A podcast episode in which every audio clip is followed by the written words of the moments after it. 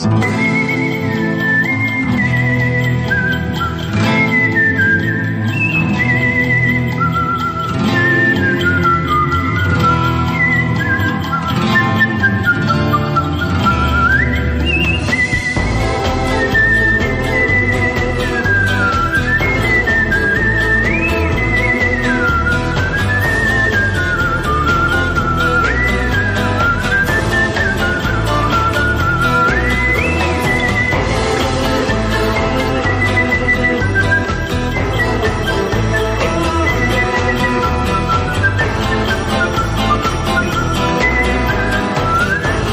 Καλησπέρα, καλησπέρα. Real FM 97 και 8 στην Αθήνα. Γιώργο Τζιβελεκίδη στην ε, ρύθμιση του ήχου. Ειρήνη Κούρτη στο τηλεφωνικό μας κέντρο στο 211-200-8200. Ηλεκτρονική τρόπη επικοινωνίας με SMS. Ε, γράφετε Real, κενό το μήνυμά σας και αποστολή στο 19600. Με email στη διεύθυνση studio papakirialfm.gr. Νίκος Μπογιόπουλος στα μικρόφωνα του αληθινού σταθμού της χώρας. Θα είμαστε μαζί μέχρι τις 9. Λοιπόν, είμαστε στη μέση του καλοκαιριού. Ο μισός κόσμος έχει ήδη πληρώσει βαπορίσα τα βαπόρια τους και οι άλλοι μισοί έχουν ήδη προπληρώσει τα βαπορίσια με τις κρατήσεις που έχουν γίνει και τώρα έρχονται οι καλές εταιρείες και παριστάνουν μαζί με την ακόμα καλύτερη και άριστη κυβέρνηση τις ε, κοινωνικά ευαίσθητες διαφημίζοντας λέει εκπτώσεις στα παπόρια τους. Ε, αλλά εάν είναι έτσι τα πράγματα και αν ε, ενισχύθηκε η ευαίσθητη χορδή τους σήμερα 14, 13, 14, 15 Ιουλίου, τι να υποθέσουμε; Να υποθέσουμε ότι όλο το προηγούμενο διάστημα και όλα τα προηγούμενα χρόνια, γιατί αυτές οι αυξήσεις για τις οποίες μιλάμε τώρα τρέχουν από το 2022. Ότι έχδερναν τον κόσμο; Αυτό να υποθέσουμε ότι είναι ομολογία; Ακούστε τι ακριβώς συμβαίνει στο πλαίσιο της ε, κοινωνικής τους ευαισθησίας. Τετραμελής οικογένεια, κατάστρωμα έτσι, καρέκλα. Συν αυτοκίνητο. Είναι αυτό το αυτοκίνητο που έλεγε ο κύριος Κυλακάκης όταν είχε φτάσει 2 ευρώ η βενζίνη, μην νομίζετε ότι είναι και πολύ χαμηλότερα τώρα, ότι όποιος έχει είναι πλούσιος. Τετραμελής λοιπόν οικογένεια στο κατάστρωμα, συν αυτοκίνητο. Για να πας και να γυρίσεις από τη Σύρο, 609 ευρώ. Για να πας και να γυρίσεις από την Ικαρία, 712 ευρώ. Πώς είναι η αύξηση; Από το 2021? 48,1%. Σάμος 810 ευρώ. Ρόδος 1038 ευρώ από 757 το 2021. Μύκονος 696 ευρώ από 472 ευρώ το 2021. Όλο αυτό που σας περιέγραφα δεν είναι κερδοσκοπία, ούτε έσχροκέρδια είναι. Ούτε απληστία είναι. Τι είναι; Εφοπλιστικόν θαύμα.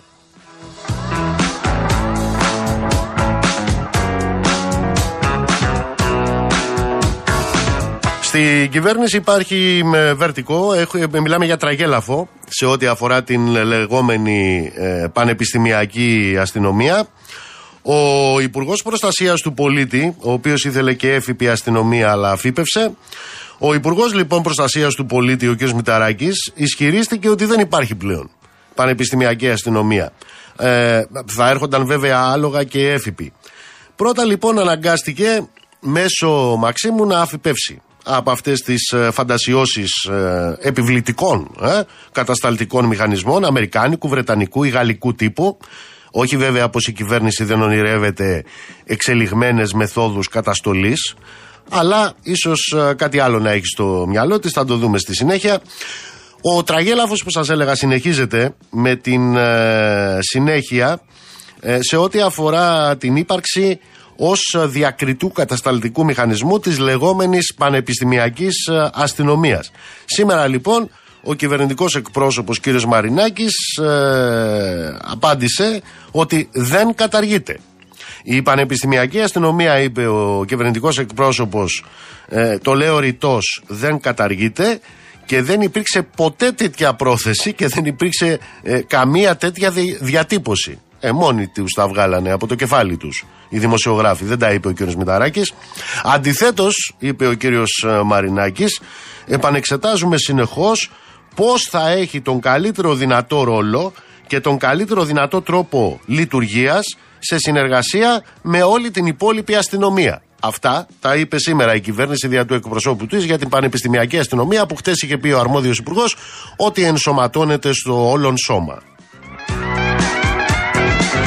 Πάντως, ε, για να το λήξουμε ως προς την ε, περίοδο που διανύουμε, γιατί θα έρθει και ο Σεπτέμβρης, ο Οκτώβρης, θα ανοίξουν τα πανεπιστήμια και όλοι ξέρουμε βεβαίως τι ακριβώς συμβαίνει.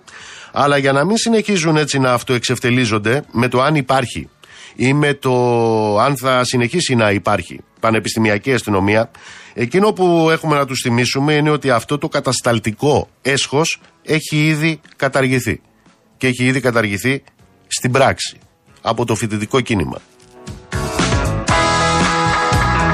Η συμπίκνωση της ε, αντίληψης της κυβέρνησης για την παιδεία, για τους χώρους εκπαίδευσης, για τα πανεπιστημιακά αμφιθέατρα, για την έρευνα, δηλαδή ε, για αυτό που αποκαλείται μόρφωση, αλλά κάποιοι το θέλουν απολύτως ελεγχόμενο, με καταστολή, ίσως και με χαφκεδηλίκη, υπό το βλέμμα και την απειλή των φυλάκων και των φρουρών, των έστολων πάντα, έχει πέσει σε τείχο. Δεν υπάρχει κύριε πανεπιστημιακή αστυνομία. Δεν πρόλαβε καν να υπάρξει. Συγκεκριμένα, θυμίζω, την πέταξαν έξω οι φοιτητές στην Αθήνα, την πέταξαν έξω οι φοιτητές στη Θεσσαλονίκη, όταν τα ΜΑΤ χτυπούσαν στο ψαχνό τους φοιτητές με εντολή της κυβέρνησης των Άριστον όταν το φοιτητικό κίνημα απέκλειε τις ε, πύλες των πανεπιστημίων από την είσοδο της πανεπιστημιακής σας αστυνομίας και στην ε, Πολυτεχνιούπολη και στην ε, Πανεπιστημιούπολη και στην ΑΣΟΕ. Γι' αυτό λοιπόν μην γελιέστε και μην γελιοποιήστε και μην τσακώνεστε άλλο μεταξύ σας. Δεν υπάρχει πανεπιστημιακή αστυνομία. Ετελείωσε. Για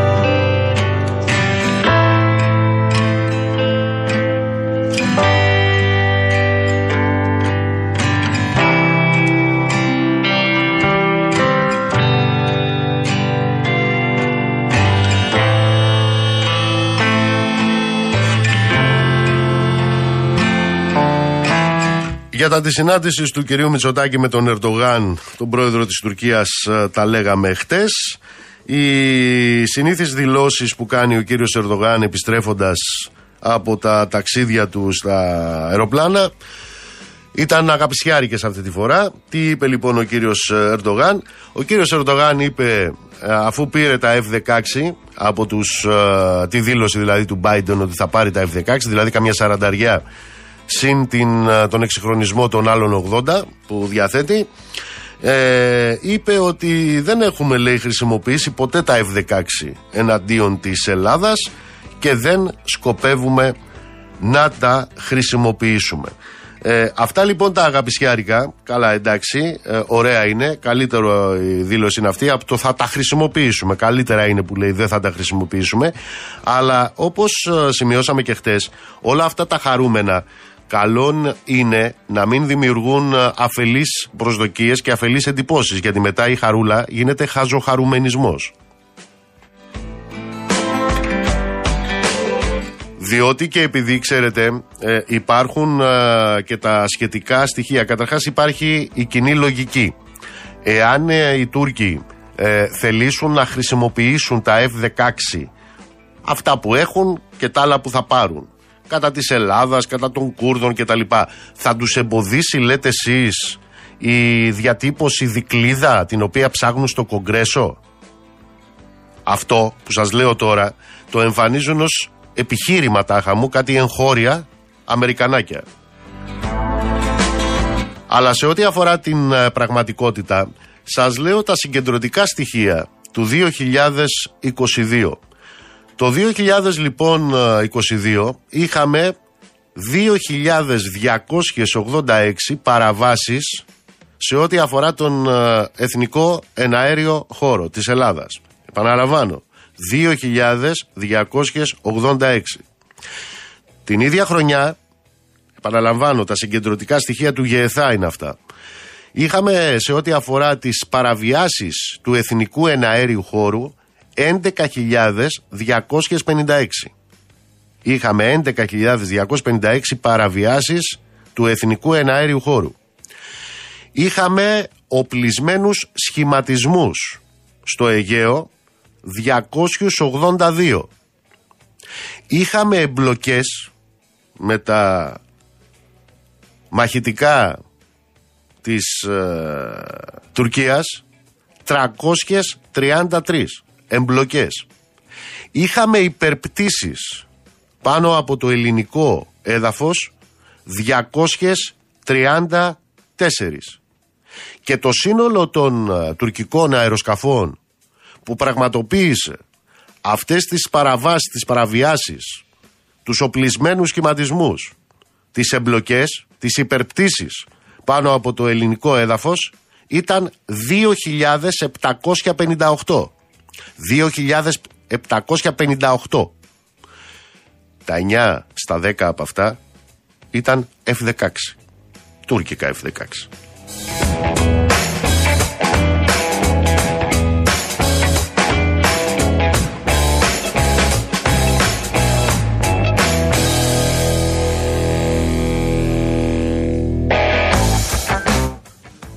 Χτες πρέπει να σας πω επίσης ότι είχαμε μια κίνηση υψηλής ευθύνης.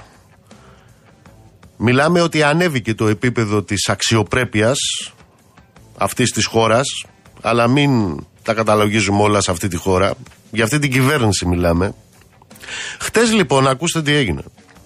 Χτες κατά τις πρώτες πρωινές ώρες, στο Διεθνές Αεροδρόμιο της Αθήνας, κρατήθηκε από τις ελληνικές αρχές και της απαγορεύτηκε η είσοδος στην Ελλάδα της γνωστής Λιβανέζας αγωνίστριας Σούχα Μπεσάρα.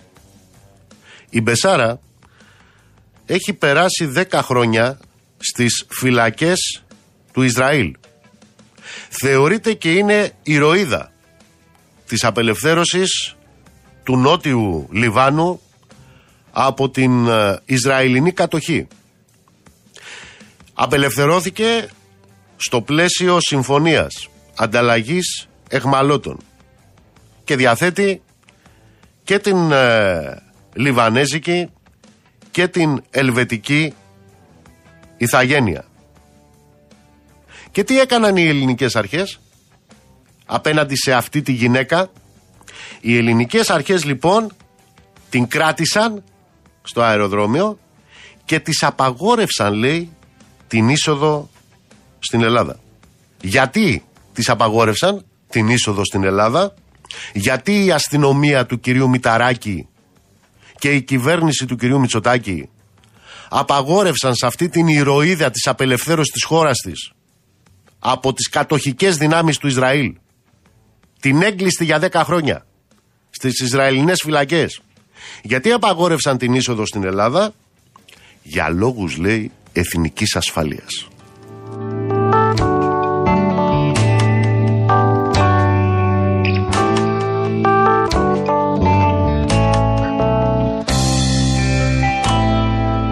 Έτσι λοιπόν για λόγους εθνικής ασφάλειας δεν της επετράπει η είσοδος στην Ελλάδα, την ανάγκασαν να επιστρέψει στο Λίβανο, επέστρεψε με πτήση μέσω Αθήνας με την οικογένειά της στην Ελβετία όπου είπαμε διαθέτει την ελβετική ηθαγένεια και σύμφωνα με τα όσα έχουν γίνει γνωστά οι υπηρεσιακοί παράγοντες του Υπουργείου Προστασίας του Πολίτη ανέφεραν πως το αεροδρόμιο το όνομα της ε, Μπεσάρα χτύπησε λέει στο σύστημα που έχει να κάνει με τη βάση δεδομένων για τις χώρες Σέγγεν. Γιατί, γιατί λέει εναντίον της υπάρχει απαγόρευση εισόδου σε χώρες Σέγγεν πάντα για λόγους εθνικής ασφαλείας.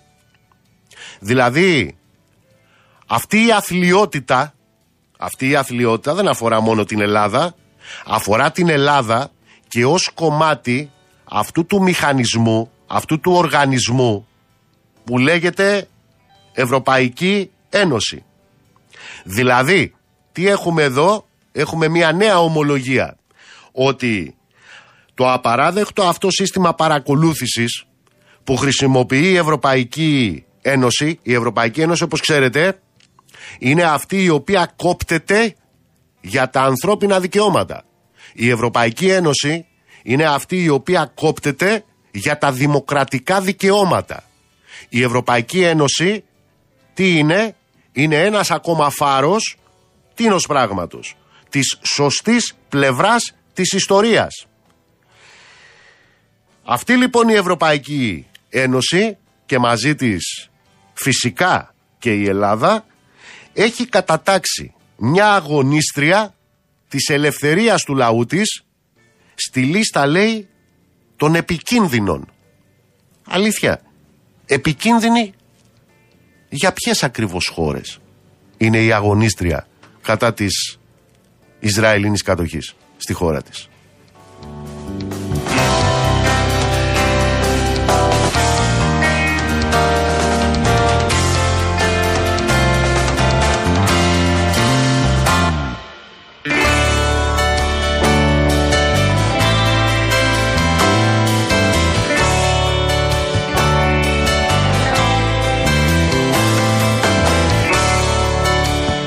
Και επειδή πολλή δημοκρατία έχει πέσει, ε, να σας πω και κάτι ακόμα. Ξέρετε, ε, υπάρχει ένα λεύκομα το οποίο έχει εκδώσει, το εξέδωσε το ΓΕΘΑ και το μοίρασε σε δημοσιογράφους.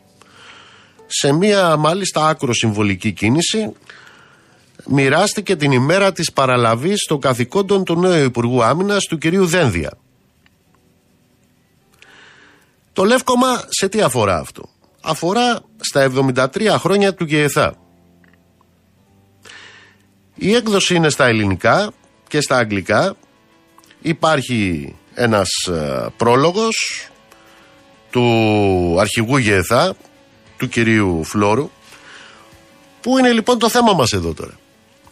Καθώς ε, λοιπόν το λεύκομα αυτό διατρέχει την 70χρονη ε, πορεία του ΓΕΘΑ διαπιστώνει κανείς ότι εκεί μέσα επιχειρείται, πώς να το πούμε τώρα, κάτι της σαν ξέπλυμα των πραξικοπηματιών της Χούντας.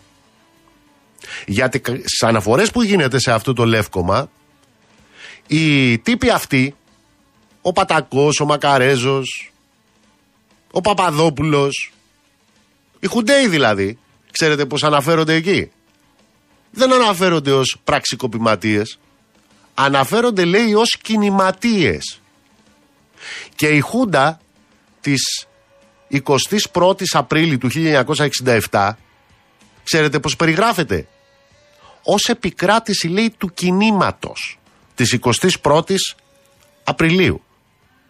Βέβαια όλοι οι υπόλοιποι, δεν ξέρω αν το ξέρει το ΓΕΘΑ, όλοι οι υπόλοιποι ξέρουμε ότι δεν επρόκειτο περί κανενός κινήματος, αλλά ότι επρόκειτο για στρατιωτικό πραξικόπημα ότι επρόκειτο για δικτατορία, ότι επρόκειτο για χούντα, το οποίο δεν ήταν κίνημα και οι πρωταγωνιστές του δεν μπορούν να χαρακτηριστούν σε καμία περίπτωση ως κινηματίες. Η ιστορία έχει καταλήξει. Δεν ήταν κινηματίες, πραξικοπηματίες ήτανε. Χουντικοί ήταν, φασίστες ήτανε. Δεν ξέρω, ο κύριος Δένδιας το έχει δει; Αυτό το λεύκομα του ΓΕΘΑ.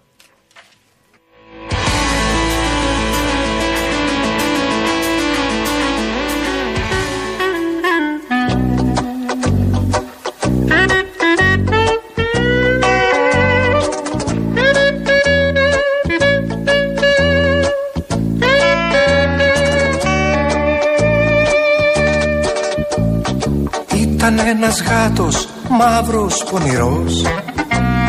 Κάθε που ευράδιαζε ντύνονταν γαμπρός. Τα μαλλιά του έκανε λίγο κατσαρά. Και ένα κόκκινο παπιόν φορούσε στην ουρά. Σε κάθε σπίτι πήγαινε όπου έβλεπε καπνό.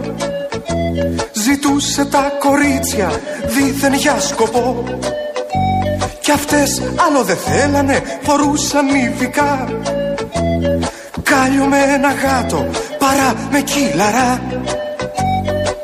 Μα όπως είπα στην αρχή Ο το πονηρός βόλευε τα κορίτσια και γίνονταν καπνός. Με τόση καρπερότητα Αχ να είχα μια σταλιά. Γέμισαν τα ιδρύματα με μπασταρδά γάτια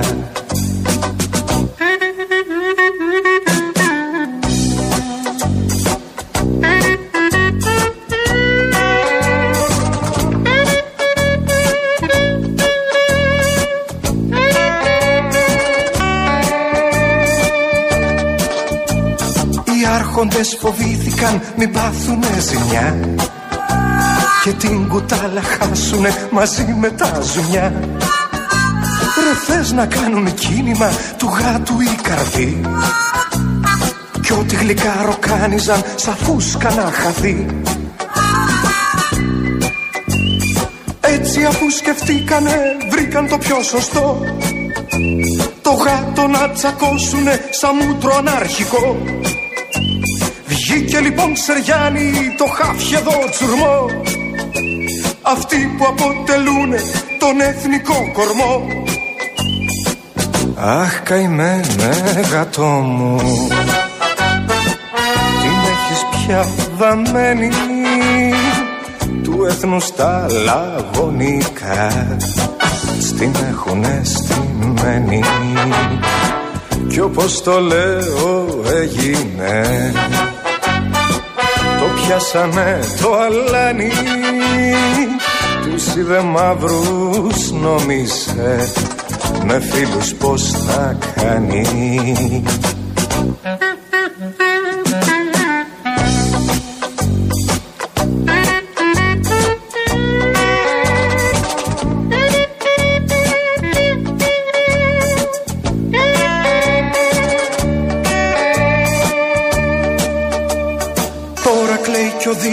μαζεύεται κουβάρι.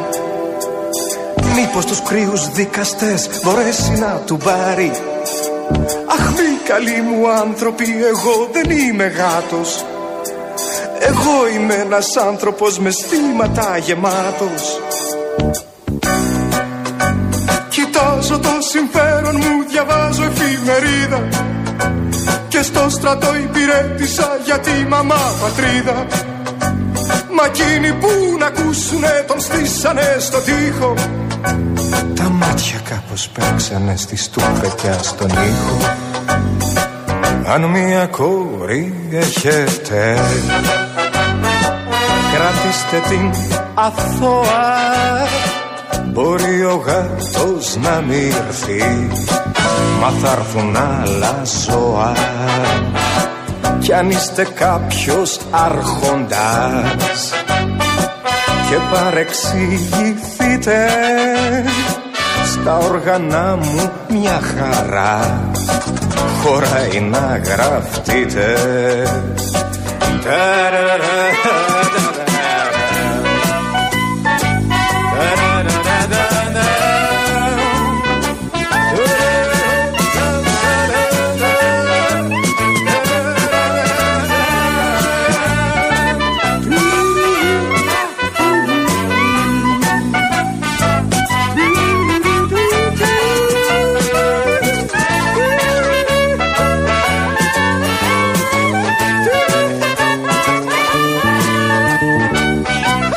Να στείλω πολλούς πολλούς χαιρετισμούς στο Θήμιο, να στείλω χαιρετισμούς στο Γιάννη, στον Κωνσταντίνο. Βρε κακομύρι, αυτά που έλεγα προηγουμένως.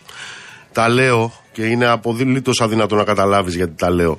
Σε ό,τι αφορά τις ε, παραβάσεις και τις παραβιάσεις του ελληνικού εθνικού εναέριου χώρου από τα τουρκικά F-16. Μπας και καταλάβει κανένας άλλος, όχι εσύ βέβαια, γιατί εσύ είναι αδύνατο να το καταλάβεις, ότι αυτό είναι ένα παιχνίδι πολυεθνικών όπλων την ίδια ώρα που σε αυτή τη γειτονιά του κόσμου αυτοί οι οποίοι κάνουν κουμάντο είναι εκείνοι που εσύ λες φάρους της σωστής πλευράς της ιστορίας κακομύρη. Γι' αυτό τα λέω.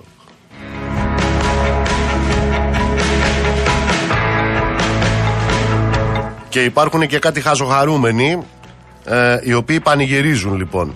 Αλλά Τα στοιχεία είναι πολύ συγκεκριμένα. Είναι στην τηλεφωνική γραμμή ο αγαπημένος φίλος και συνάδελφος ο Πάρης ο Καρβουνόπουλος. Πάρη μου, καλησπέρα. Καλησπέρα, Νίκο, καλησπέρα. Έλεγα προηγουμένως ότι είχαμε αγαπησιάρικε δηλώσεις αυτή τη φορά από τον Ερντογάν, την ώρα που επέστρεφε, γιατί αυτό στο αεροπλάνο λέει περισσότερα από όσα λέει ε, σε άλλα σημεία που βρίσκεται. Αυτή τη φορά είπε ότι τα F-16 λέει δεν τα έχει χρησιμοποιήσει ποτέ η Τουρκία εναντίον της Ελλάδας και ούτε θα τα χρησιμοποιήσει. Μάλλον θα τα χρησιμοποιήσει κατά τον Νεφελίμ και τον Ελοχήμ. Όταν θα χρειαστεί. τον Κώστα Ηλιάκη τι το σκότωσε, χαρταετός δηλαδή; Έλα μου ντε. Έλα μου Τέλος πάντων, αυτή η ιστορία με τα F16 θα μου επιτρέψει να ξεκινήσω από κάτι, γιατί διάβαζα τώρα ένα εξαιρετικό άρθρο του Μανώλη Ποτάκη στην Εστία. Mm. Ε, το, το τι παραμύθι ε, έχει πουληθεί στον κόσμο ε, όσο διαρκεί αυτή η ιστορία με τα τουρκικά F16 και το τι επιθέσεις δέχτηκαν όσοι δεν θέλησαν να τσακωθούν με τη λογική και να μεταδίδουν και να γράφουν αυτά που δημόσια έλεγαν και οι Αμερικάνοι και οι Τούρκοι. Αυτό που συνέβη με τα τουρκικά F16 ήταν το απολύτως αναμενόμενο. Απλά εδώ τα εσωτερικά επικοινωνιακά παιχνίδια δεν ήθελα να το μεταδώσουν στην ελληνική κοινή γνώμη, η οποία και σήμερα το πρωί, όπως είπες, σε όλα τα τηλεοπτικά παράθυρα είδα και εγώ διάφορους αξιωματούχους να πανηγυρίζουν, προσπαθώντας να μας πείσουν ότι η Τουρκία έφυγε από το Βίλνιους περίπου με την ουρά στα σκέλια.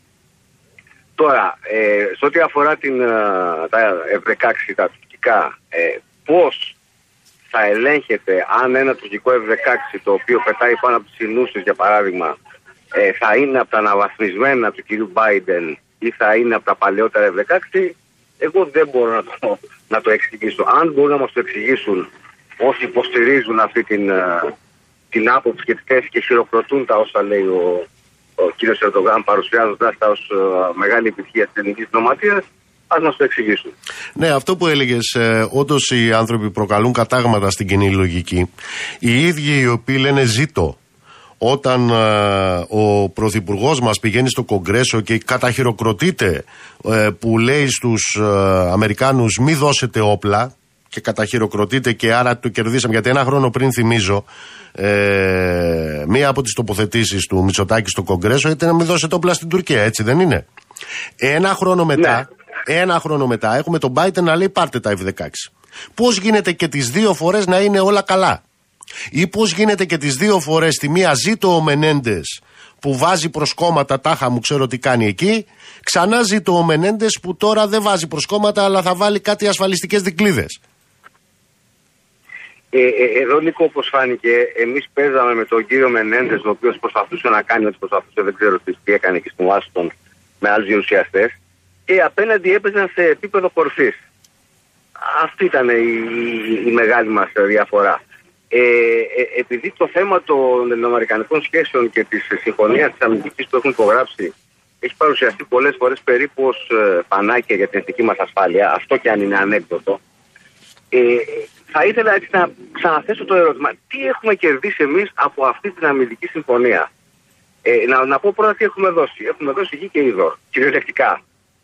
Ε, αυτό που έχουμε πάρει είναι ένας αριθμός προτεραιότητας όπως παίρνουμε στις τράπεζες για να αγοράσουμε, όχι να μας χαρίσουν, να αγοράσουμε F35. Μια αγορά που θα κοστίσει το ένα φορολογούμενο από 4 έως 8 δις.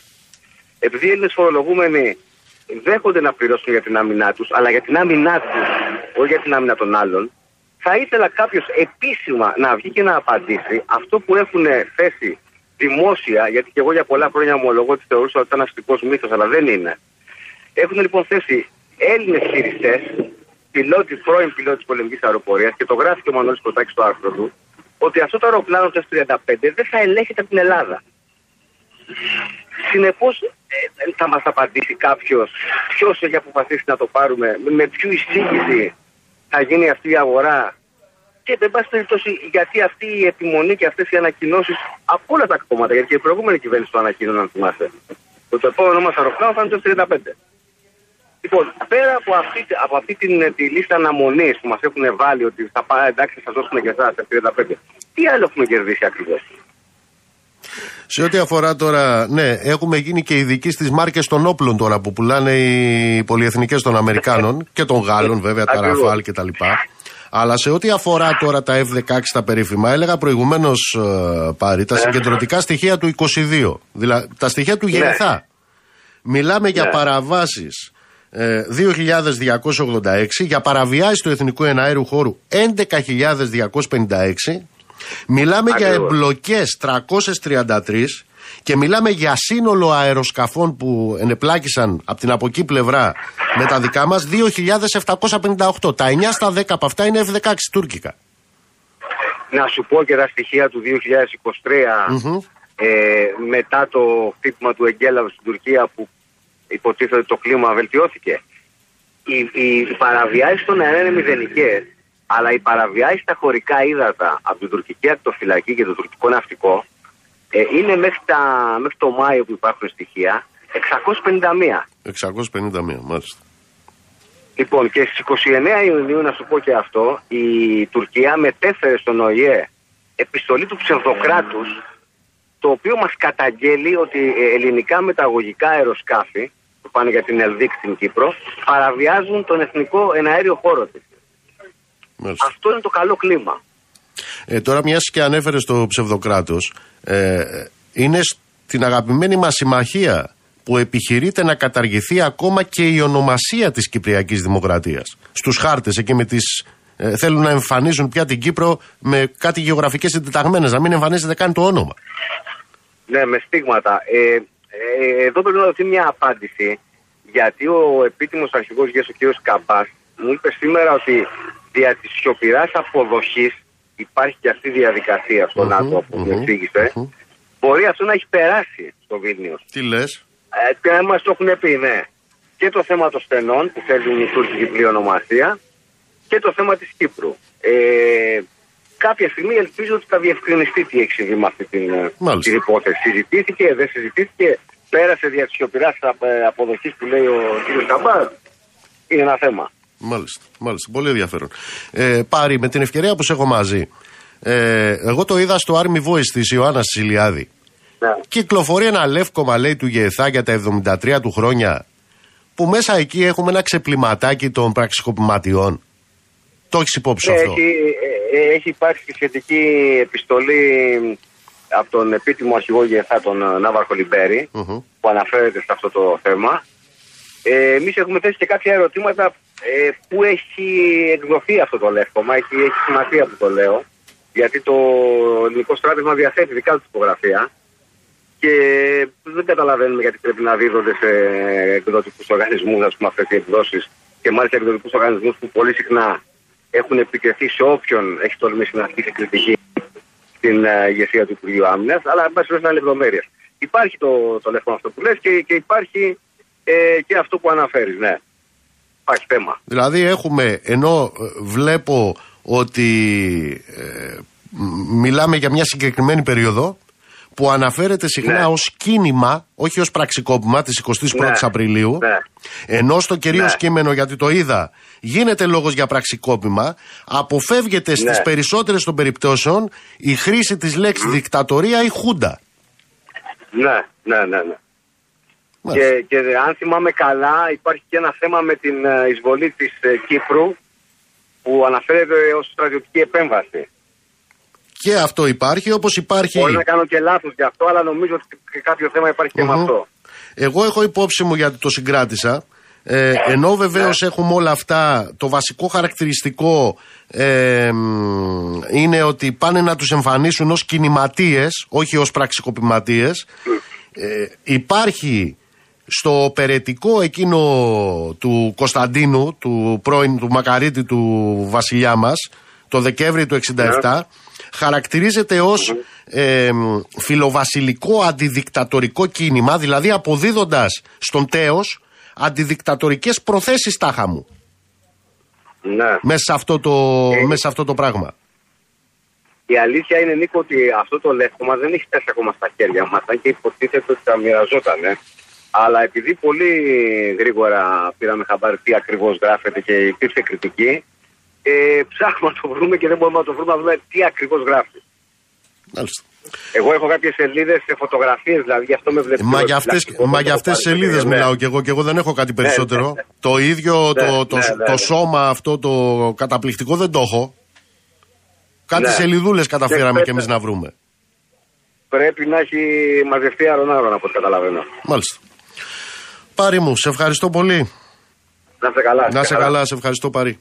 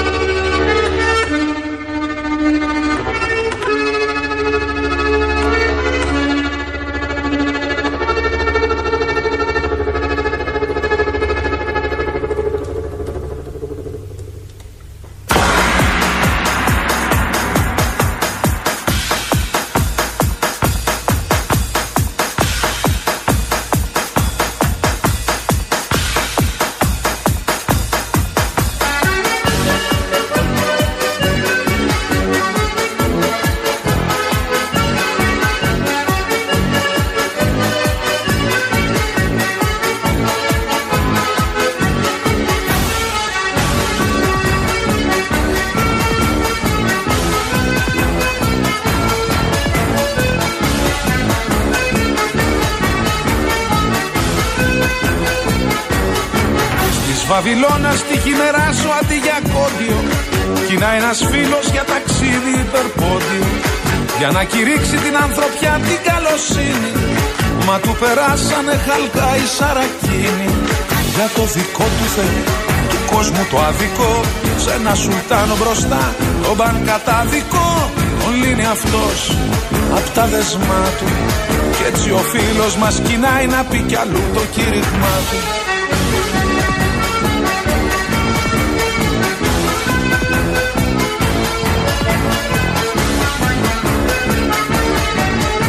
Από ό,τι μου λέει ο φίλος μου ο Γιάννης ο Αγγέλου, αυτό το λεύκομα, τέτοιου τύπου λευκόματα, όπως αυτό για το οποίο σας μιλούσα προηγουμένως, δίνεται λέει σε επισκέπτες στο ΓΕΘΑ. Δίνεται σε επισκέπτες. Μάλιστα. Άρα έχουμε γίνει ρόμπες διεθνώς δηλαδή. Του κόσμου το αδικό, σε ένα σουλτάνο μπροστά, τον μπαν κατάδικο, τον λύνει αυτός απ' τα δεσμά του. Να στείλω χαιρετισμούς ε, στον Κώστα, στη Νέα Ιωνία, στον Πετράν, στη Μαρία Γιαννάκη. Αγόρι μου, έχεις μπερδέψει τη βούρτσα με τη βούρτσα.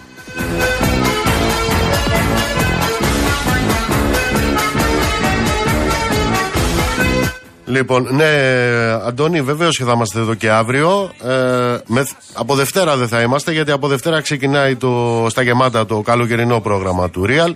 Εδώ θα είμαστε αύριο. Η απόφαση προς ώρας είναι ότι δεν θα έχει καθόλου ε, πολιτικών σχόλιο η εκπομπή. Θα την κάνουμε μουσικοχορευτική. Ω εκ τούτου, λοιπόν, άμα έχεις καμιά παραγγελιά και όποιοι έχετε, μπείτε στο facebook μου, στο Μπογιόπουλος Νίκος και στείλτε τις παραγγελίες εκεί. Έτσι μουσικά θα πάμε και τώρα στο δελτίο ειδήσεων και επιστρέφουμε.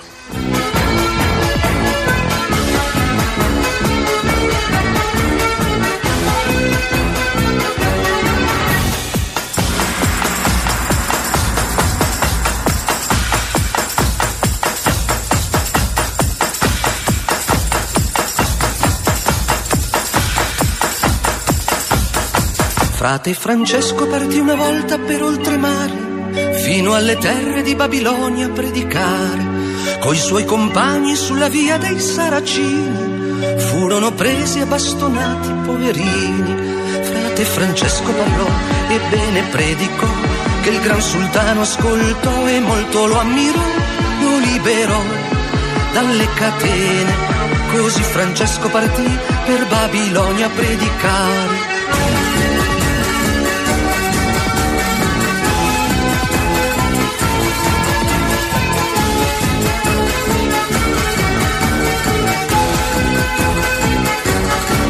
Για το φτωχούλι θα πω δυο λόγια απ' την Ασίση Που πήγε πέρα στη Βαβυλώνας στο μετερίσι Για να κηρύξει την ανθρωπιά την καλοσύνη Μα του περάσανε χαλκά οι σαρακίνοι Για το δικό του Θεό του κόσμου το αδικό Σε ένα σουλτάνο μπροστά τον μπαν κατάδικο Όλοι είναι αυτός Αυτά δεσμά του Κι έτσι ο Φραγκίσκος κοινάει να πει κι αλλού το κήρυγμα.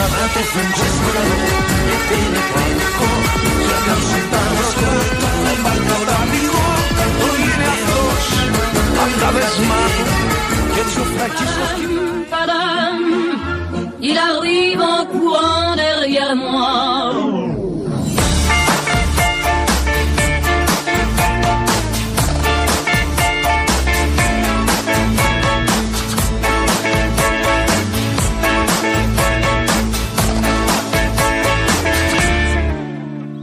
Μαντάμ, μαντάμ, μαντάμ Κάθε μέρα στη στάση του τραμ. Μαντάμ, μαντάμ, μαντάμ Η καρδιά μου χτυπάει σαν ταμ Μαντάμ, μαντάμ, μαντάμ Τα γαμπάκια σας είναι τα μαμ. Τα χιλάκια σας είναι για μαμ. Μαντάμ, σας γουστάρω Μαντάμ, μαντάμ, μαντάμ Ζαμάν φούμα και σέρσε λαφάμ. Μαντάμ, μαντάμ, μαντάμ. Με ένα βλέμμα η καρδιά γης μαδιά Μαντάμ, Το κορμάκι σας βομβάμ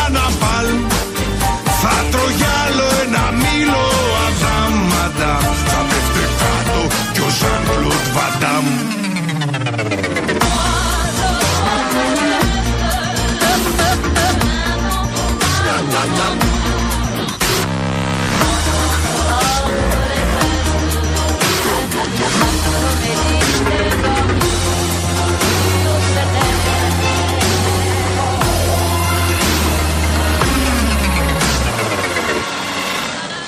Madame, madame ξυρίζα μου πείτε μαντάμ Μαντάμ, μαντάμ, μαντάμ Το μουστάκι μου τύπου Σαντάμ Μαντάμ, μαντάμ, μαντάμ Ένας άντρας δυο μέτρα κοντζάμ. Σας μιλάει και κάνει σαρδάμ. Μαντάμ, λιώνω σαν πουτυράκι βιτάμ Μαντάμ, μαντάμ, μαντάμ. Με ένα μόνο ουί σας μαντάμ Μαντάμ, μαντάμ, μαντάμ. Στο κρεβάτι θα γίνει το μπαμ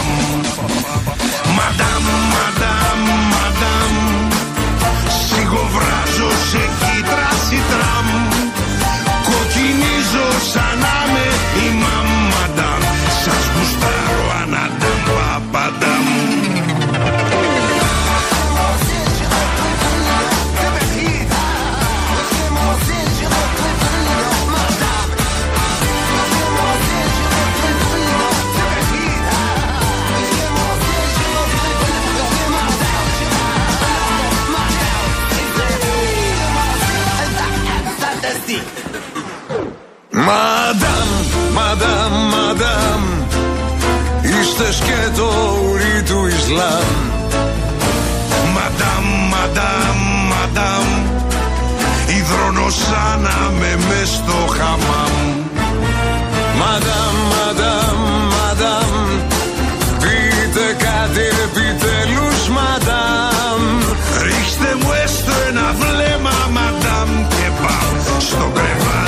θα γίνει Βιετνάμ Ρίξτε μου εμένα ένα βλέμμα Καλησπέρα, καλησπέρα σε όσους μπήκατε τώρα στη συχνότητα. Δεύτερη ώρα της εκπομπής Real FM 97 και 8 στην Αθήνα. Γιώργο Τζιβελεκίδη στη ρύθμιση του ήχου. Ειρήνη Κούρτη στο τηλεφωνικό μας κέντρο. Ε, ηλεκτρονική τρόπη επικοινωνίας με SMS, ε, γράφετε real και no το μήνυμά σας και αποστολή στο 19600 με email στην ε, διεύθυνση στούντιο papakirialfm.gr Νίκος Μπογιόπουλος στα μικρόφωνα του αληθινού σταθμού της χώρας θα είμαστε μαζί μέχρι τις 9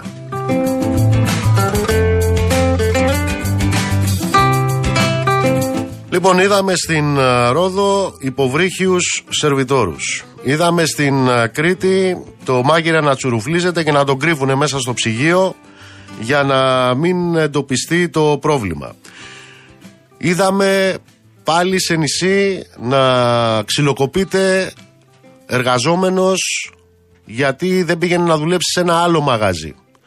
Τώρα η είδηση που έρχεται από την α, Πάργα είναι ότι ξυλοκοπήθηκε εργαζόμενος στο χώρο του επισητισμού, του τουρισμού, σε beach bar, γιατί λέει ζήτησε, έκανε το, το, την αποκοτιά να ζητήσει τα δεδουλευμένα του.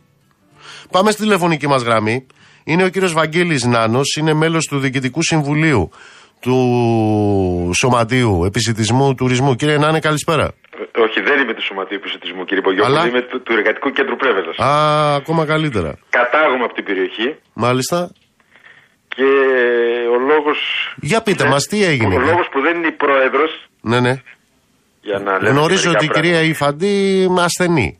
Είναι ασθενή Ναι, και ναι. έχει συντονίσει και έχει δώσει τον αγώνα αυτόν και δέχεται και κάποια τηλεφωνήματα από την αντίπαλη πλευρά αυτή τη στιγμή και μέσα στο νοσοκομείο. Όταν λέμε αντίπαλη πλευρά, τι εννοούμε, αυτούς που Οι εργοδότες έχουν ξυλοκόπησαν. το θράσος και βγάζουν τον τζαμπουκά τους στο όσο πιο αδύναμο κρίκο, ας πούμε, της, ε, ε, που εκτιμά, εκτιμάνε τον αδύναμο κρίκο, ας πούμε, και της, ε, της όλης ιστορίας. Αυτό είναι μια άλλη ιστορία, θα το δούμε μετά. Το... Ω προς τα πραγματικά περιστατικά, τι ακριβώς συνέβη, κύριε Νάνο, τι γνωρίζετε εσείς και ως εργατικό κέντρο, αλλά και το σωματείο του επισητισμού και του Κοιτάξτε, τουρισμού; να δείτε, η κατάσταση αυτά που είπε στην αρχή, μην πειράζει να μιλάω στον ελληνικό, όχι. ε; Ω, ε, Παρακαλώ. Α- Αυτά που είπε στην αρχή είναι αυτά που καταγγέλλονται. Τα περιστατικά είναι εκατοντάδες. Ε, η ηρωνία είναι ότι πριν μια εβδομάδα το Σωματείο του συγκεκριμένα έβγαλε μια ανακοίνωση για τα εργατικά ατυχήματα. Μμμ. Ε, για τα καψίματα, για τα, κοψίμα, για τα κοψίματα, για τις λιποθυμίες, χώρου δουλειάς και όλα αυτά, ας πούμε. Αλλά δεν περιμέναμε ότι μετά από τέσσερις μέρες δεν θα έχουμε, θα έχουμε να αντιμετωπίσουμε όχι ένα εργατικό ατύχημα, αλλά μια βιοπραγία του εργοδότη. Την κορύφωση δηλαδή της εκμεταλλευτικής του τακτικής, ας πούμε, απέναντι στον ε, ε, εργαζόμενο, με την προσπάθεια, ας πούμε, και την χειροδικία σε βάρος του. Υπάρχει ένα καθεστώς το οποίο λέει το εξής. Το οποίο στο, θαύ- στο όνομα του θαύματος της τουριστικής ε, ανάπτυξης ε, και ότι εγώ ας πούμε σε τρει-τέσσερι μήνες θα βγάλω τα δεκαπλάσια που, τα οποία βγάζει ένας ε, μισθωτός ας πούμε εκμεταλλευόμενος το βουνό το οποίο το σκάβω, την άμμο την οποία την, ε, την καταλαμβάνω, τον αέρα που αναπνέει στο σώμα σου μου ανήκει, μου ανήκουν όλα ε, και θα κάτσεις να σκάσεις ας πούμε και θα δουλεύεις με 7-8 εκατοστάρικα 7 στις 7 μέρες, 10 με 12 ώρες χωρίς κανένα δικαίωμα. Με αυτή, τη, λο- αυτή είναι η λογική που οδηγεί ένα, μικ- ένα κομμάτι των εργοδοτών, ένα κομμάτι των εργοδοτών ε, σε αυτή την ε, συμπεριφορά όπως περιγράψατε και εσείς στην αρχή με τα παραδείγματα τα οποία ε, φέρατε ας πούμε στην αρχή της εκπομπής. Ο νέος εργαζόμενος αυτός είχε συμφωνήσει πως κάνει πληθώρα των εργαζομένων. Είχε φύγει από τη Θεσσαλονίκη το παλικάρι να πάει να βγάλει ένα μεροκάματο να βοηθήσει την άνεργη μάνα του. Ε, είχε συμφωνήσει να δουλεύει 7 στις 7 κόντρα και ενάντια και στις συλλογικές συμβάσεις εργασίας και αυτό έχει πολύ μεγάλη σημασία ο εργαζόμενος που πάει σε μια περιοχή να οργανωθεί ας πούμε άμεσα στο, στο σωματείο του, να ξέρει τα δικαιώματά του και τι πρέπει να διεκδικήσει και να παίρνει κάποια μαύρα λεφτά.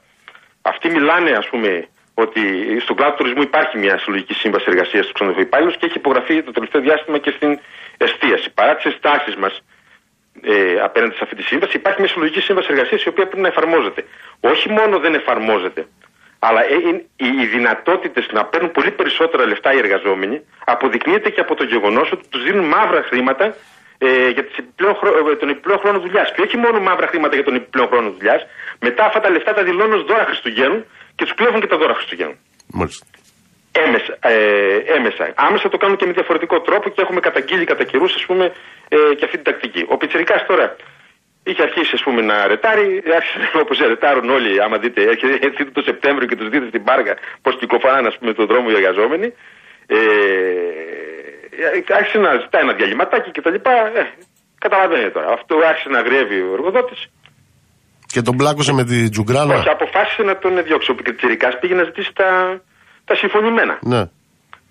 ο συνάδελφος. Πήγε να συζητήσει τα, τα συμφωνημένα και τον ε, κυνε- ε, βριστήκανε, τον κυνήγησε, ας πούμε κτλ. Πήγε κατευθείαν το παλικάρι και έκανε καταγγελία στην, ε, ε, στην αστυνομία και έφυγε άρον άρον και πήγε στη Θεσσαλονίκη, πήγε και στο νοσοκομείο ώστε να καταγραφεί ας πούμε και στο σώμα του απάνω ας πούμε οι διάφορες εκδορές που έχει ώστε να μπορεί να αποδείξει ότι ε, χτυπήθηκε από τον εργοδότη. Δηλαδή κινήθηκε με μια ψυχραιμία θα έλεγα παρόλο που όλα αυτά εκτελήθηκαν τη νύχτα και τα μάθαμε όλα το πρωί. Με αφορμή το, μ, ε, το περιστατικό που είχαμε στη Ρόδο με τον ε, κολυμβητή Σερβιτόρο, που η Ρίστο Εμπαρόδο δεν είναι φετινό φαινόμενο. Κάποιοι το ανακάλυψαν φέτος, έτσι. Εδώ και χρόνια έχουμε αυτό το βιολί. Εκεί ακούστηκαν πολλά και διάφορα περί, ε, κύριε Νάνε, περί ε, επιθεωρήσεων εργασίας κτλ. Αυτό είναι το πιο σύντομο ανέκδοτο στον χώρο τώρα, σας. ε, κοιτάξτε να δείτε. Ε, στην επιθεώρηση εργασίας θα πάμε.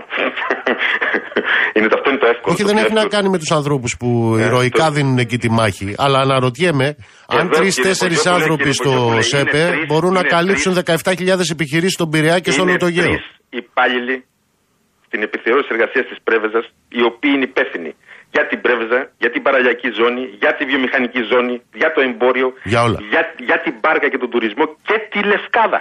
Μάλιστα. Τρεις υπάλληλοι. Και έχουν το θράσος να πούμε και να λένε ότι δεν καταγγέλθηκε το γεγονός, ο Άδωνος ο Γεωργιάδης δεν καταγγέλθηκε το γεγονός και δεν έγινε γιατί άμα έχει καταγγελθεί θα είχαν προλάβει να πάνε. Δηλαδή, εμείς θα πάμε και στην επιθεώρηση εργασίας. Δεν είναι και το πρόβλημα, γιατί το εργατικό κέντρο έχει βγάλει και μια ανακοίνωση από ό,τι είδα. Έχει βγάλει και το εργατικό κέντρο μια ανακοίνωση και η Ομοσπονδία Εργαζομένων στον.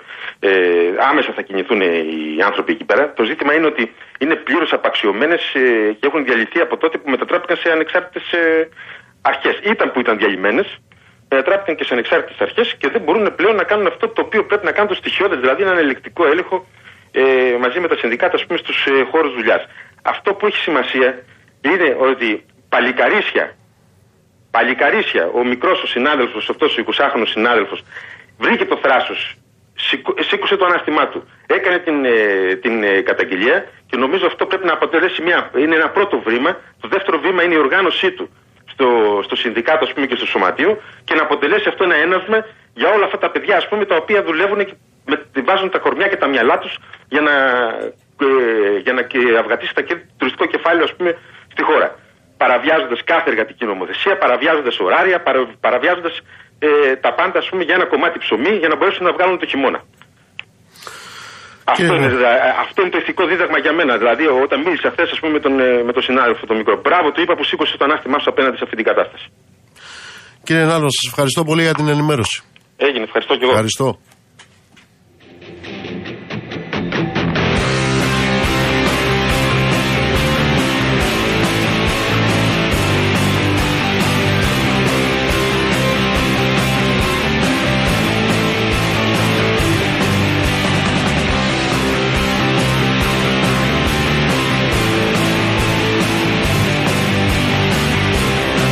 Όλο αυτό που ακούσαμε και όλο αυτό το οποίο περιγράφηκε ε, μπορούμε να το πούμε και με δύο λέξεις. Τουριστική βιομηχανία. Στην οποία υπάρχουν 14, 15, 16 μορφές ε, ελαστικής απασχόλησης. Ετούτη για την οποία ακούσαμε μάλλον είναι η 18η και είναι ξύλο με τσουγκράνα. Αν ζητήσεις τα λεφτά για τα οποία δούλεψες.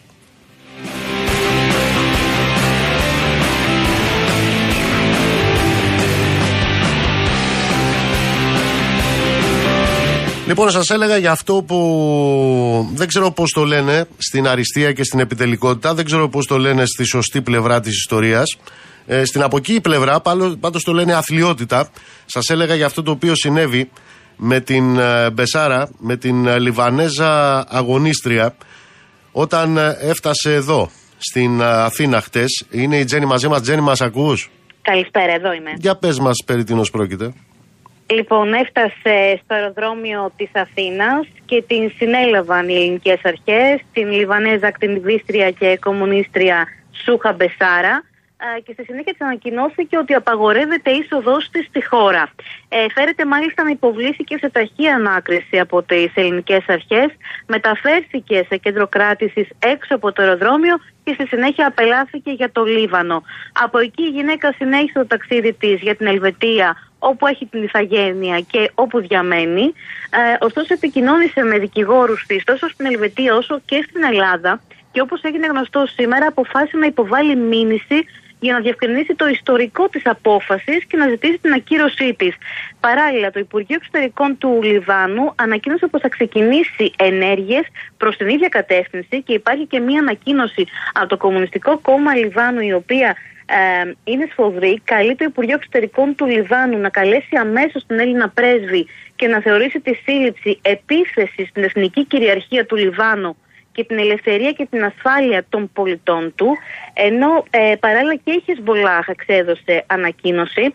Και βεβαίως να σας πω ότι το Κομμουνιστικό Κόμμα του Λιβάνου στην ανακοίνωση που καταγγέλει τη σύλληψη της Μπεσάρα κάνει λόγο για ένα επικίνδυνο προηγούμενο που συνιστά κατάφορη επίθεση εναντίον μιας εθνικής ηρωίδας της χώρας, η οποία συνέβαλε στην επίτευξη της απελευθέρωσης και της ελευθερίας για Λιβανέζους περνώντας 10 χρόνια εχμάλωτοι στο κέντρο κράτηση στη Χιάμ, το οποίο φημίζεται ασφαλώς για τις απάνθρωπες πρακτικές βασανιστήριων όπου χρησιμοποιούνταν.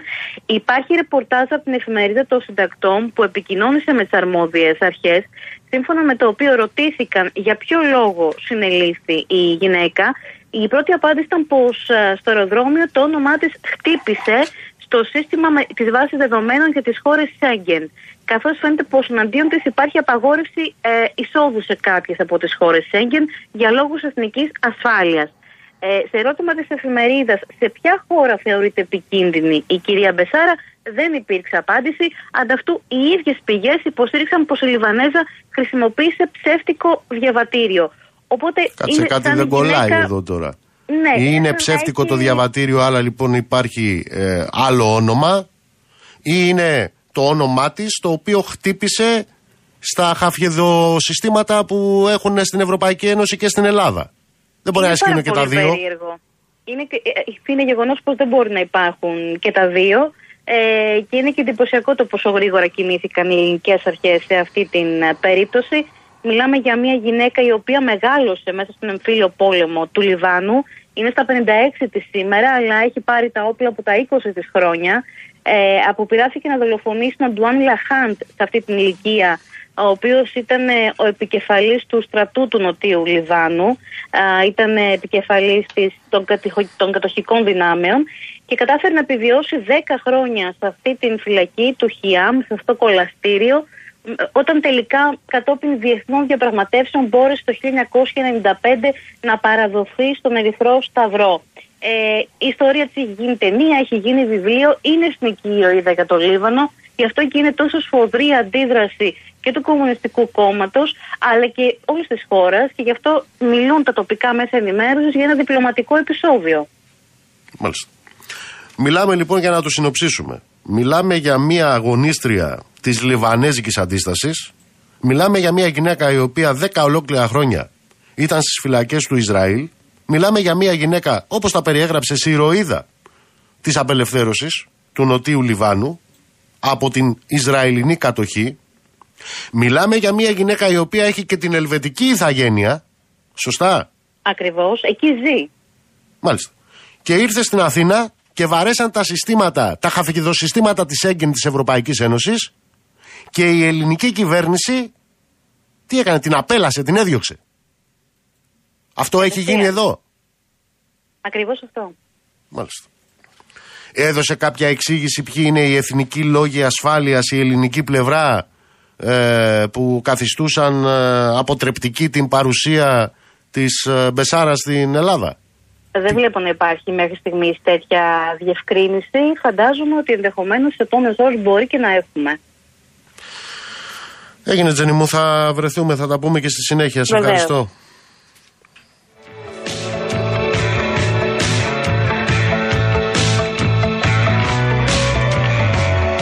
Δεν καταλάβατε τώρα τι έχει γίνει. Στο όνομα της προβλεψιμότητας, γιατί το είχε πει ο κ. Μητσοτάκης όταν α, πρωτόγινε πρωθυπουργός, δεν άλλαξε τώρα που δευτερόγινε, όταν είχε πάει στις Ηνωμένες Πολιτείες, είχε πει ο κ. Μητσοτάκης ότι είναι ο πιο προβλέψιμος σύμμαχος των Ηνωμένων Πολιτειών και ότι είναι σε απόλυτη διαθεσιμότητα. Στο όνομα λοιπόν αυτής της προβλεψιμότητας και της διαθεσιμότητας, στο όνομα είμεθα τα καλύτερα παιδιά των συμμάχων μας, πέραν του γεγονότος ότι εκδιώκουμε Κούρδου- Κούρδους, ε, παραμονή της Συνόδου Κορυφής ε, του ΝΑΤΟ, έτσι για να πάμε εκεί και να έχουμε εκείνη- κάνει μια κίνηση καλής θέλησης από την πλευρά μας προς τον σύμμαχο τον Ατοικό, τον κύριο Ερντογάν. Τώρα, στο πλαίσιο αυτής προβλεψιμότητας και όλης αυτής της διαθεσιμότητας, πέραν όλων των υπολείπων, πέραν όλων των υπολείπων που έχουν να κάνουν με ζητήματα αρχών, με ζητήματα αξιών, με ζητήματα δημοκρατίας, με ζητήματα ελευθερίας. Πέραν όλων των υπολείπων, μετατρέπουν και την Ελλάδα με αυτού του είδους τις κινήσεις και σε στόχο. Και σε στόχο.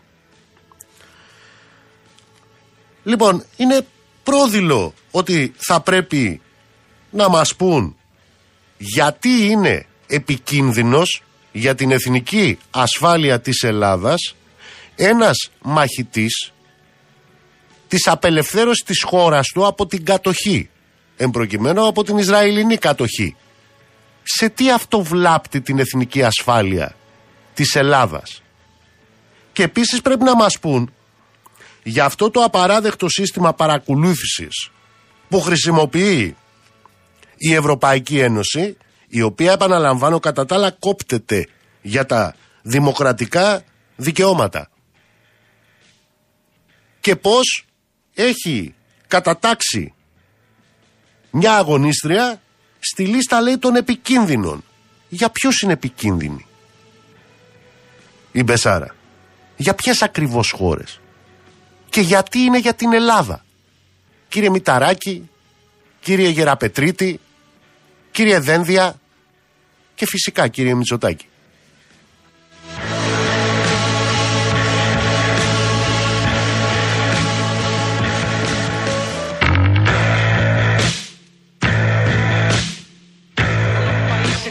En fin abundantes recursos, otros no poseen nada. ¿Cuál es el destino de estos?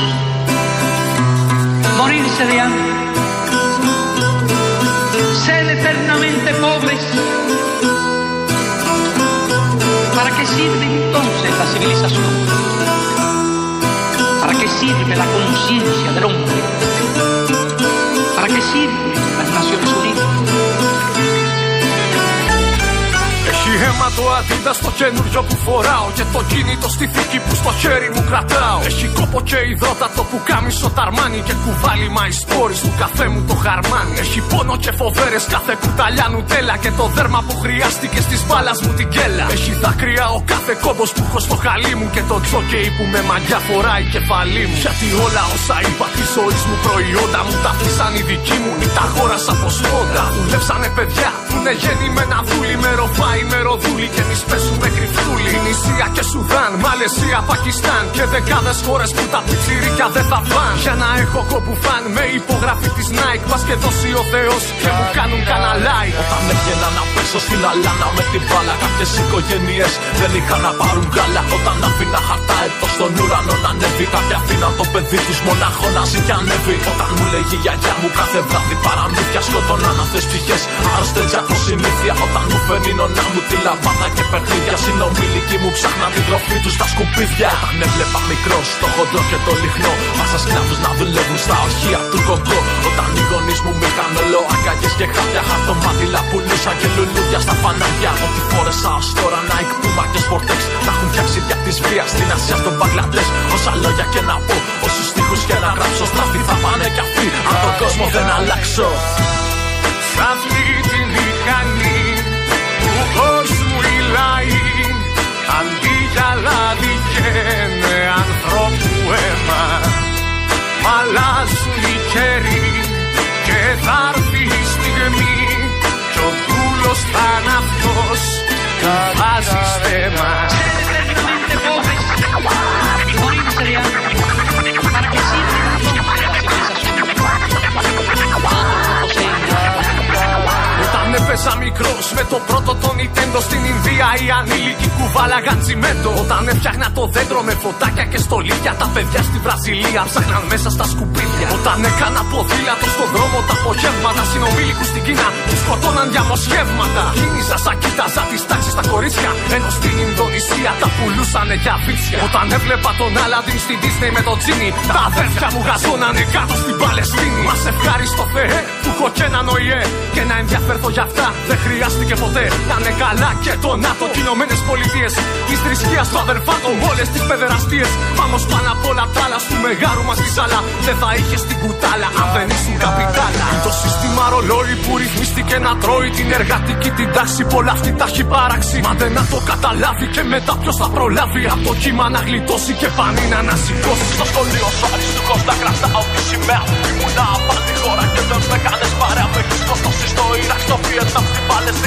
Εγώ αγέννητο μωρό και δεν είχα καν ευθύνη. Έχεις βγάλει τα αργανά μου, πας και πάρεις τα λεφτά σου για να ζήσουν παραπάνω. Λίγο τα αφεντικά σου πήγε σκλάβο στο παζάρι και με πουλάκες φαντάσου παγυρίσει ο τρόπος και θα έρθει και η σειρά μέσα σε αυτή τη μηχανή. Αν ενωθούμε όλοι μαζί και χαράξουμε αντίθετη πορεία στο γρανάζε να θα γίνω εγώ και εσύ και θα γίνει η στιγμή όπου αλλάζουν οι γέροι και σίγουρα θα τους πειράζει. Λοιπόν, αυτή την ώρα δίνει συνέντευξη στο Sky ο Πρωθυπουργός. Ε, έπεσα πάνω σε ένα απόσπασμα, πρέπει να σας πω, το οποίο έχει ένα ιδιαίτερο ενδιαφέρον. Θα έρθω στη συνέχεια, γιατί τώρα είναι στη τηλεφωνική γραμμή, για να μην τον αφήσουμε να περιμένει. Στο Λονδίνο, Ισάκ Καρυπίδης. Ισάκ, μου γεια σου. Καλή σας, καλό απόγευμα από το συνεφιασμένο σήμερα Λονδίνο. Εμείς εδώ έχουμε δροσιά. Εμείς έχουμε 336 μέρες ήλιο. Ε, να έρθετε εδώ. Θα έρθουμε, θα έρθουμε το καλοκαίρι. Τον Αύγουστο, εντάξει, καλοκαίρι. Τι γίνεται με το BBC. Λοιπόν, ε, θα τα πάρουμε τα πράγματα από την αρχή για όσους δεν το ξέρουν. Εδώ και πέντε μέρες υπάρχει ένα, μια πολύ μεγάλη υπόθεση, ένα μεγάλο σκάνδαλο για κάποιους. Ε, ο κεντρικός παρουσιαστής ε, ειδήσεων ε, του BBC, ο Hugh Edwards, κατηγορείται πως ε, πλήρωσε ανήλικο άτομο για να το αποστείλει γυμνές φωτογραφίες του. Μέχρι και σήμερα το πρωί δεν γνωρίζαμε το όνομά του. Το όνομά του το αποκάλυψε ε, η γυναίκα του, η οποία είχε ενημέρωση για την κατάσταση της υγείας του, λέγοντας πως ε, ε, μόλις βγήκαν αυτές οι καταγγελίες στην επιφάνεια, επιδεινώθηκε η ψυχική του κατάσταση και αυτή τη στιγμή νοσηλεύεται ε, σε κλινική.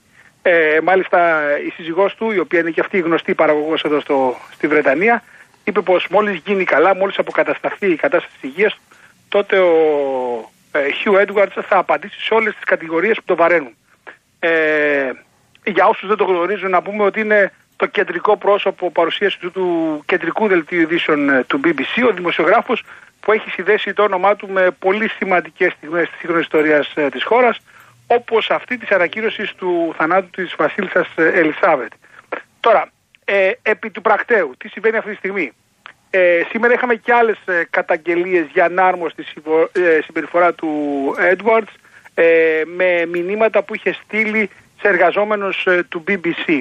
Αλλά η Μητροπολιτική Αστυνομία ανακοίνωσε ότι προς το παρόν δεν στοιχειοθετείται κάποιο ποινικό αδίκημα και γι' αυτό, και γι αυτό το λόγο η έρευνά της σταματάει εδώ. Εκτός και αν προκύψουν νέα αποδεικτικά στοιχεία.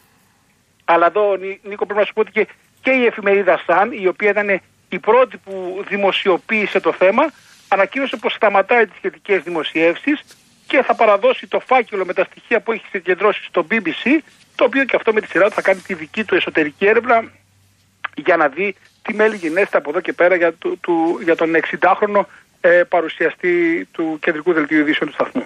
Το ίδιο το BBC έχει τοποθετηθεί; Ε, ε, ε, μέχρι τώρα δεν ξέραμε το όνομά του και όσες φορές ρωτήθηκε το BBC αρνήθηκε να το, να το δώσει στη δημοσιότητα ε, γιατί έλεγε ότι η έρευνα είναι, βρίσκεται σε εξέλιξη. Ε, δεν έχει πάρει θέση στο BBC αν αυτά έχουν γίνει ή όχι ή κατά πόσο ευσταθούν όλες αυτές οι κατηγορίες και εδώ πρέπει να σημειώσουμε κάτι πολύ σημαντικό ότι ο νέος είναι, γιατί δεν ξέρουμε αν είναι αγόρι ή κορίτσι ε, που λέγεται ότι πληρώθηκε από τον Έντουαρτ για να, του, για να, για να αποστείλει γυμνές φωτογραφίες του ή γυμνές φωτογραφίες της ε, λέει πως α, αυτές είναι κατηγορίες που τις έχουν δώσει τη δημοσιότητα οι γονείς του ή οι γονείς της και όχι ο ίδιος ή η ίδια. δηλαδή με άλλα λόγια ε, το νέο αυτό άτομο αρνείται κάθε ανάμειξη του Έντουαρτ σε, σε αυτή την ιστορία. Με τους γονείς βέβαια να, να λένε ότι επειδή είναι εξαρτημένο το άτομο αυτό από ναρκωτικά, ελέγχεται από τον, από το Hugh Edwards. Ισάκ, σε ευχαριστώ πολύ. Καλό απόγευμα.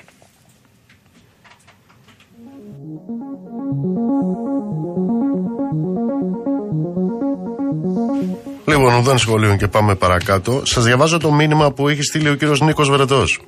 Στις 26 Ιουνίου έκανα εγχείρηση στο Τζάνιο, λέει, προστάτη. Γύρισα σπίτι και μου έκοψαν το ρεύμα.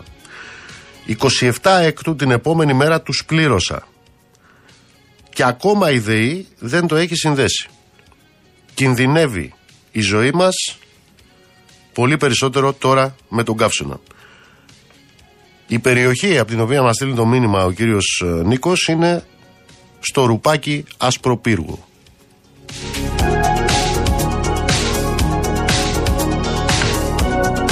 Σας έλεγα προηγουμένως για τη συνέντευξη που δίνει ο κύριος Μητσοτάκης στην uh, τηλεόραση του Sky. Εκεί λοιπόν uh, ανέφερε ότι η μόνη διαφορά μας με την Άγκυρα είναι ο καθορισμός των θαλασσίων uh, ζωνών.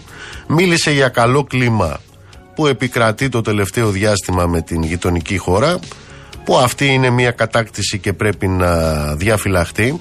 Αυτό που σας έλεγα πριν ότι πήρε το αυτί μου είναι ότι στην ερώτηση τι γίνεται σε ό,τι αφορά τη διαφορά που έχουμε με την Τουρκία και την παραπομπή του θέματος ε, στη Χάγη ε, και αν εκεί δεν υπάρξει δικαίωση της Ελλάδας ο κ. Μητσοτάκης αυτό το οποίο είπε είναι ότι αυτό ε, θα συνιστά μια υποχώρηση από τις ε, θέσεις τις ελληνικές αλλά για μια υποχώρηση η οποία είναι στο πλαίσιο αυτού που αποκαλεί όπως ο ίδιος είπε πατριωτική ευθύνη. Σημειώνω και υπογραμμίζω τη λέξη υποχώρηση. Σημειώνω και υπογραμμίζω ότι είναι μια λέξη και μια τοποθέτηση η οποία έρχεται από Πρωθυπουργό της Ελλάδας.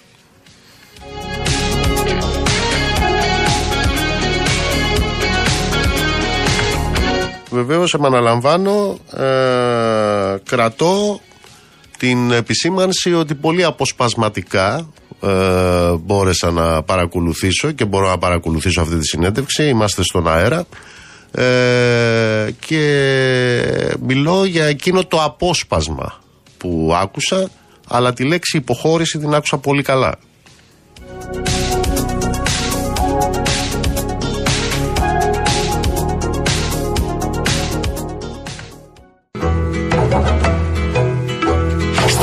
Μιας επαρχίας το πλήθος κοίταγε ενθουσιασμένο.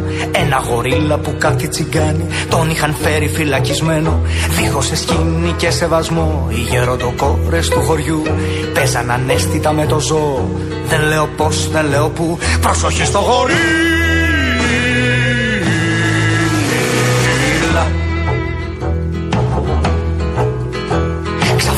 Μεγάλο κλουβί που έγκλειστη ζούσε κακόμοιρη φύση. Από το μανίκι δεν ξέρω γιατί Ίσως να το είχαν άσχημα κλείσει. Το τέρας βγαίνοντας έξω από εκεί Σκέφτηκε σήμερα θα το αναλάβω. Μίλουσε για την παρθενιά του Που χρόνια τώρα τον είχε σκλάβο. Προσοχή στο γορί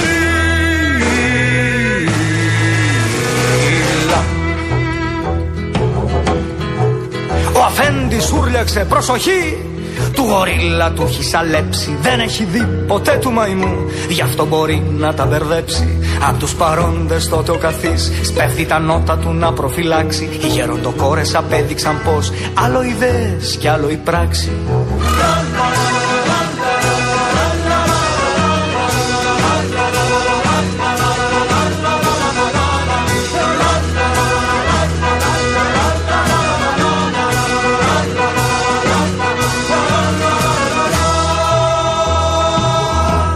Να στείλω πολλούς χαιρετισμούς στην κυρία Μαρία, στο φίλο του Μιχάλη, καλησπέρα στον Κωνσταντίνο, καλησπέρα στον ε, Γιώργο, μας ακούει από την Αυστρία. Ε, καλά το θυμάται ο Θήμιος. Ε, λέει εντάξει, είναι θετικό ότι με την Μπεσάρα, τη Λιβανέζα, την αγωνίστρια, δεν συνέβη ότι με τον Οτσαλάν. Δίκιο έχεις στιγμή.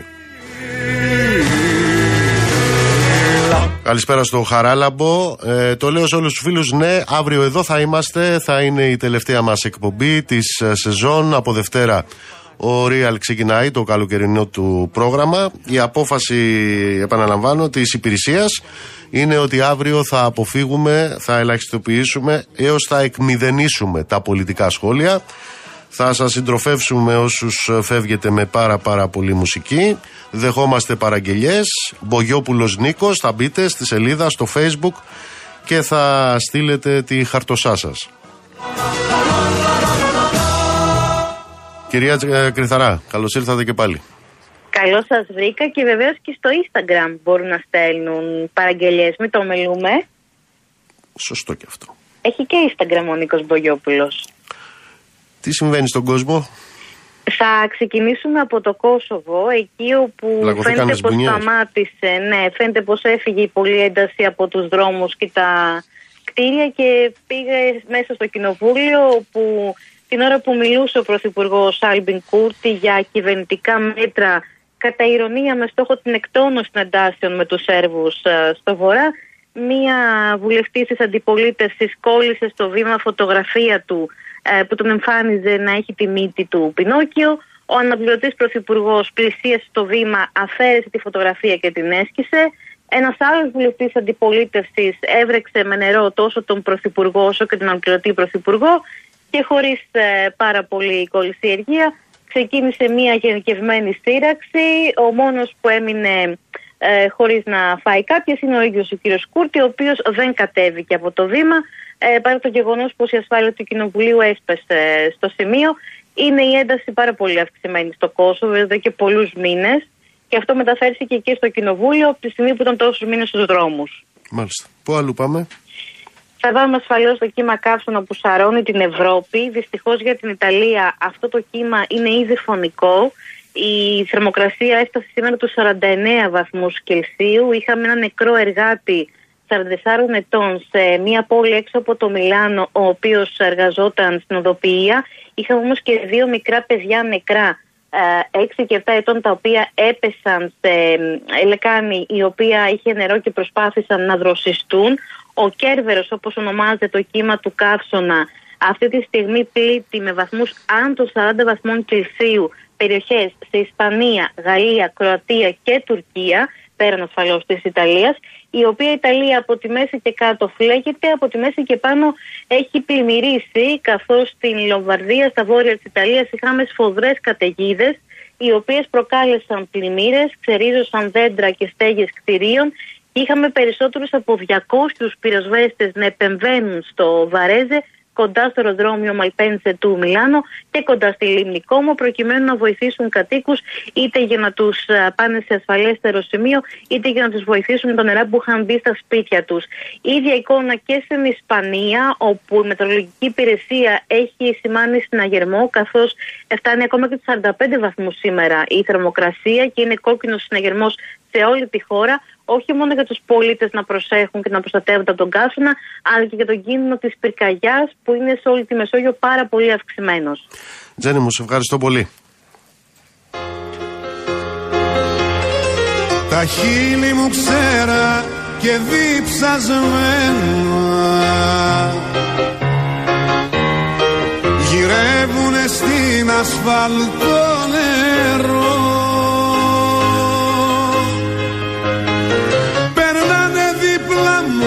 τα τροχοφόρα και εσύ μου λες μας περιμένει μόρα και με τραβά σε καμπαρέ υγρό Ε, κύριε Μινά, καταρχάς δεν τα γνώριζα αυτά ε, και σας ευχαριστώ πάρα πάρα πολύ για την ενημέρωση. Να είστε βέβαιος θα ληφθούν ιδιαιτέρως ε, υπόψη αυτά. Ευχαριστώ πολύ. Σε ένα παράμυθι ευχή Λοιπόν, κάπου εδώ ήρθε η ώρα να σας αποχαιρετήσουμε. Το ραντεβού μας είναι αύριο στις 7 το απόγευμα. Να είστε καλά, ψυχή βαθιά. φυτό αναρριχόμενο η ζωή μου με κόβεις και με ρίχνεις στο κενό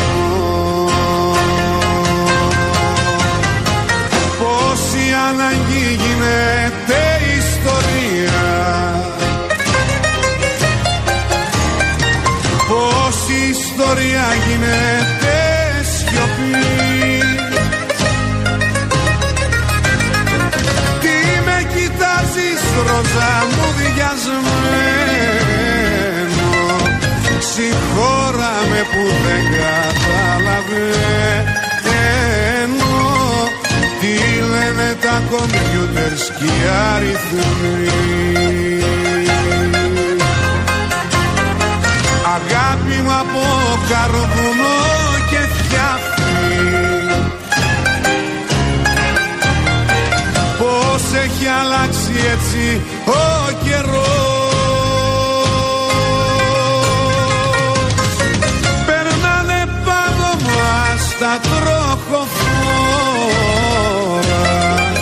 εγώ μες στην ομίχλη και την μόρα. Κοιμάμαι στο πλευρό σου μυστικός